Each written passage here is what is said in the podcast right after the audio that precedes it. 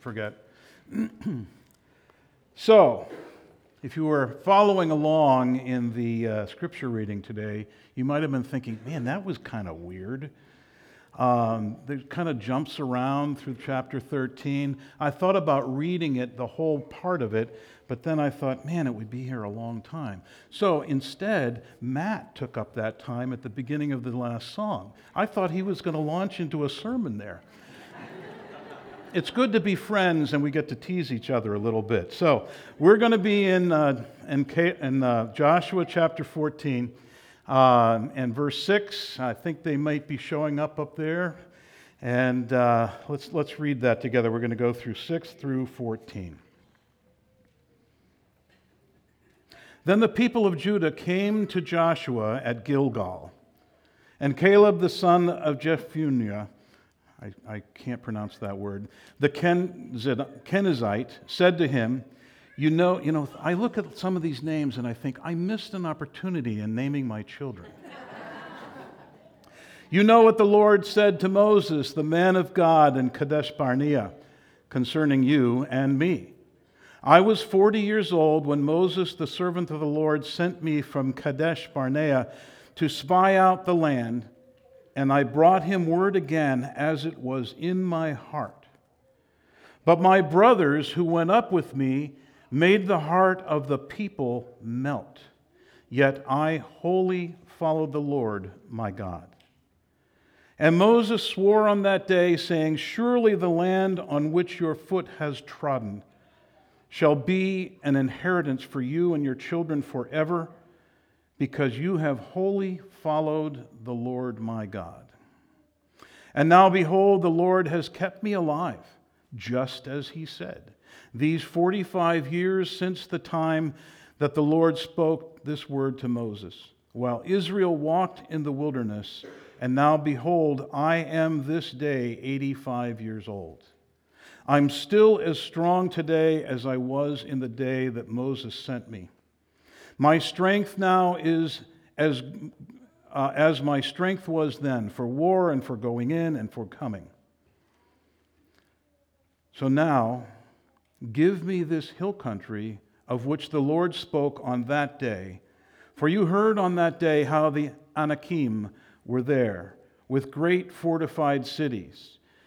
It may be that the Lord will be with me, and I shall drive them out just as the Lord said. Then Joshua blessed him and gave him Hebron and gave Hebron to Caleb, the son of I'm not going to try it again, for an inheritance. Therefore, Hebron became the inheritance of Caleb, the son of Jephunneh. Tried it again. The Kenizzite to this day, because he wholly followed the Lord, the God of Israel. Let's bow for prayer. Father, as we, as we read through these verses, as we ponder what they are saying and, and, and the history that went before, Lord, I pray that you would fill our hearts with what that means to follow the Lord wholly, with my whole self every day. Thank you in your great name. Amen. So, after the 40 years in the wilderness, um, the children of Israel came up to, um, I'm on the wrong place, no. Um, Mo- Moses sent 12 spies into the promised land, one from each tribe. I didn't list them all because the one that I want to talk about is Caleb. And Caleb was there from Judah. They were supposed to search out the land, they were supposed to look at what, what was being produced, bring some back, and also to scope out the inhabitants. Were they strong or weak? Were there a lot of them or not too many? And where did they live? Were they living in camps or were they living in fortified cities? And 45, 40 days later, they returned to Moses and they told him what they saw the land is flowing with milk and honey. Pretty glowing terms, right?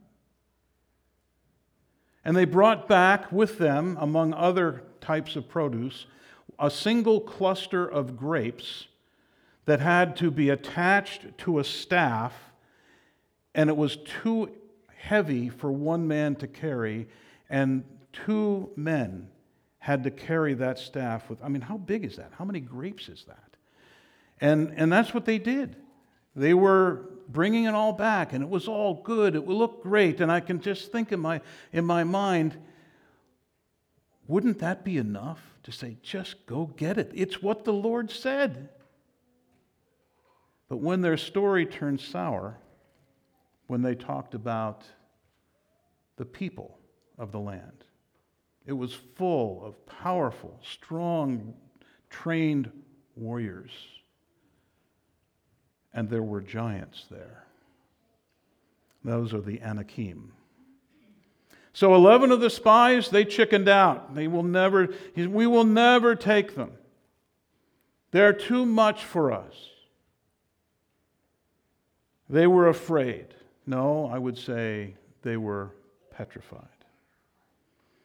After all God had done for them in the wilderness, delivering them from Egypt in miraculous ways, seeing Pharaoh and his whole army drown in the, in the Red Sea, after all of the, the battles that they fought, after all of the struggles that they had that God always supplied, after all he had done,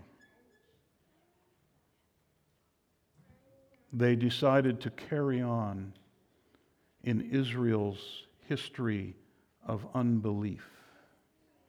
How many times does God have to prove himself to us to believe? How many times does God have to prove himself to us for us to trust that even on the worst of days, God's got this? And there are really tough days. There really are. I have been known to say that there are no bad days. There are only really good days, and there are some really very ugly, hard days. And we know what some of those are like. And yet, God is saying on those days, too, will you trust me even in this? Because no matter how hard it is, no matter how difficult, He will not waste it. He will use it for us, and He very likely will use it for others. Eleven spies denied it. They said, No way. And their testimony caused the whole nation, their hearts to melt. And they turned, get this now, they turned an 11 day journey. That's what it took to get from Egypt to the border of the promised land. They turned an 11 day journey into 40 years. And during that 40 years, everyone who was over the age of 20 on that day when they denied the Lord, every single one of them died, except Caleb and Joshua, who was the leader of those 12 spies as they went in.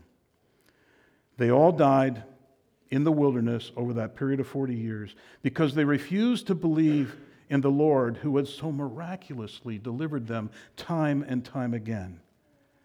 But because Caleb trusted God, God promised him a portion of the land.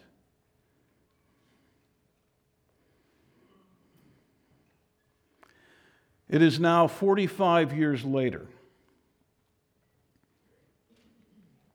Caleb is still alive, just as the Lord had promised.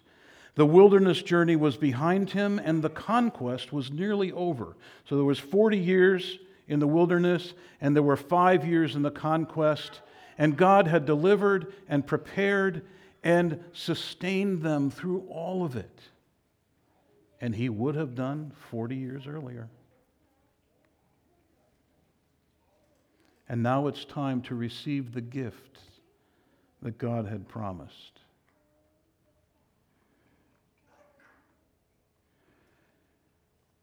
At 85 years old, Caleb asked for and received the greatest challenge of his life. Give me the high places. Give me the fortified cities. Give me the giants. And it may be that the Lord will be with me, and I shall drive them out just as the Lord has said. Just as the Lord has said. Over all that time, Caleb got it. He got it that God is good for his word. That if he says something, it's going to happen. In God's mind, it's already done. He's not waiting for it to be fulfilled. He's God. He lives in a place where there is no time. We're the ones that have to wait things out. I want that one. And if we read, were to read in Joshua chapter 15, we would learn that it actually happened. He drove them out. Now, of course, he didn't do this single handedly. He was the chief leader of the tribe of Judah. And there were many, many, many of them that had died in the wilderness, but they had children along the way, and so now it is being rebuilt. The tribe is still just as strong and probably stronger than ever. I've often thought about that 40 years and what a drag that would have been. So hard, waiting, walking, more walking, waiting, 40 years.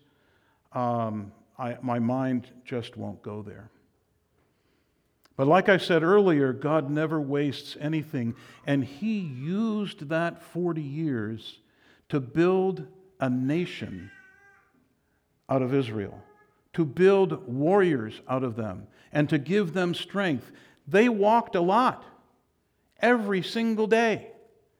And life was hard, and they put up with it, and they grew strong. And when they crossed the Jordan, into the promised land, there were cities that just about died for fear because their reputation had preceded them through all of the other battles that they had fought along the way. This is what God does. He takes the worst possible thing and He makes us strong. He makes us strong. Yes, I will trust Him even in this. Joshua wholly followed the Lord. That holy is not H O L Y, it is completely, totally. Three times in this short passage of nine verses, God repeats himself and says, He followed the Lord completely, wholly, whole, throughout his whole being. I think it must be important for it to be repeated that many times. But you know, sometimes following the Lord wholly with our whole soul, our whole heart, all of our strength, sometimes it isn't all that easy. You know, in a way, you think, well, good, great for Caleb, the Lord spared him. But that meant 40 years in the wilderness and it wasn't God's original plan, and it wasn't Caleb's original plan, and Caleb ended up suffering for things that he didn't do. Has that happened to you?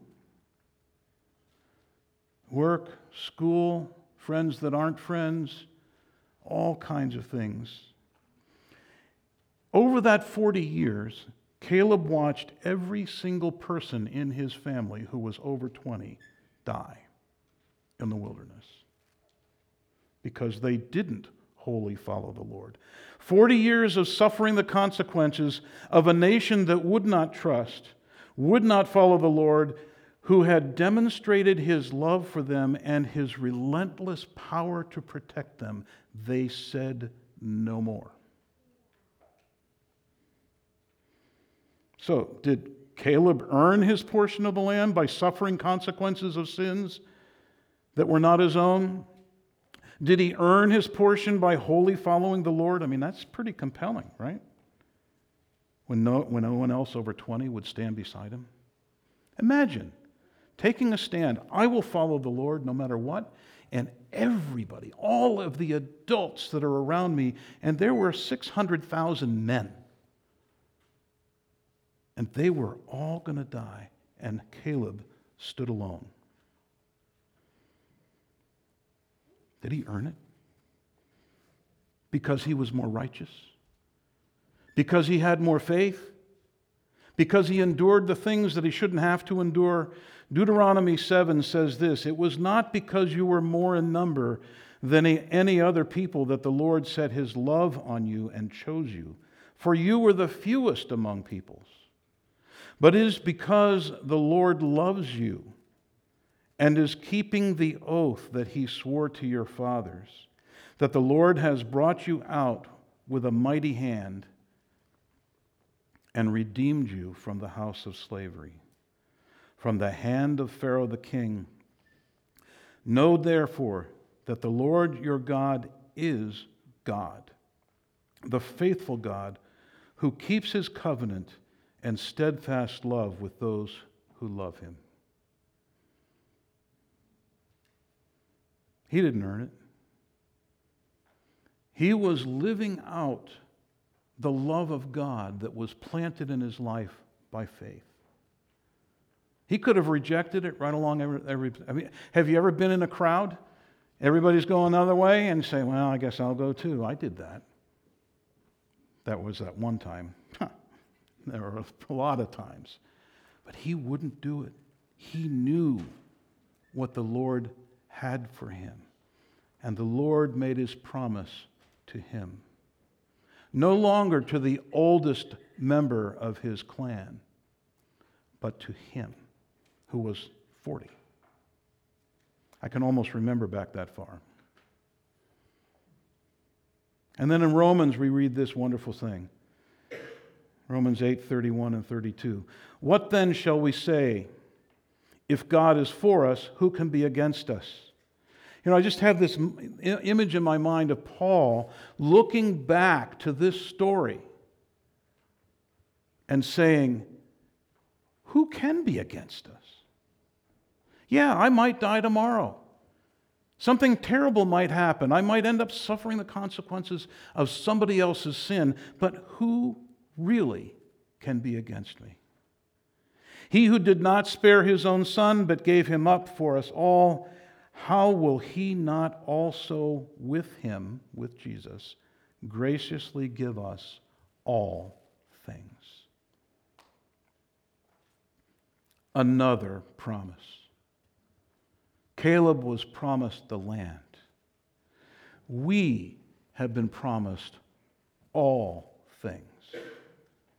Remarkable promises. God is one to be trusted. God is one to be followed with our whole heart.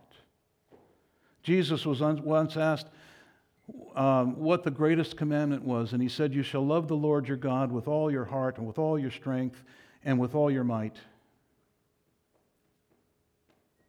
That's what we're talking about. An impossible task for me, but with a loving, wonderful God who is for me and for you, it'll happen. It really will. Wholly following the Lord, it's wholly believing, totally trusting, never doubting. You know, Matt was talking about hope and that idea of not just maybe hope, it's firm, definite, I know it's going to happen hope. And there are a lot of things that I don't know about tomorrow, but I do know what my last day is going to be. I will be with Jesus. Let's pray together. Father, I do pray once again that you would fill us with your love, with your grace, that you would fill us with faithfulness, and let us too fully follow you. In your name, amen.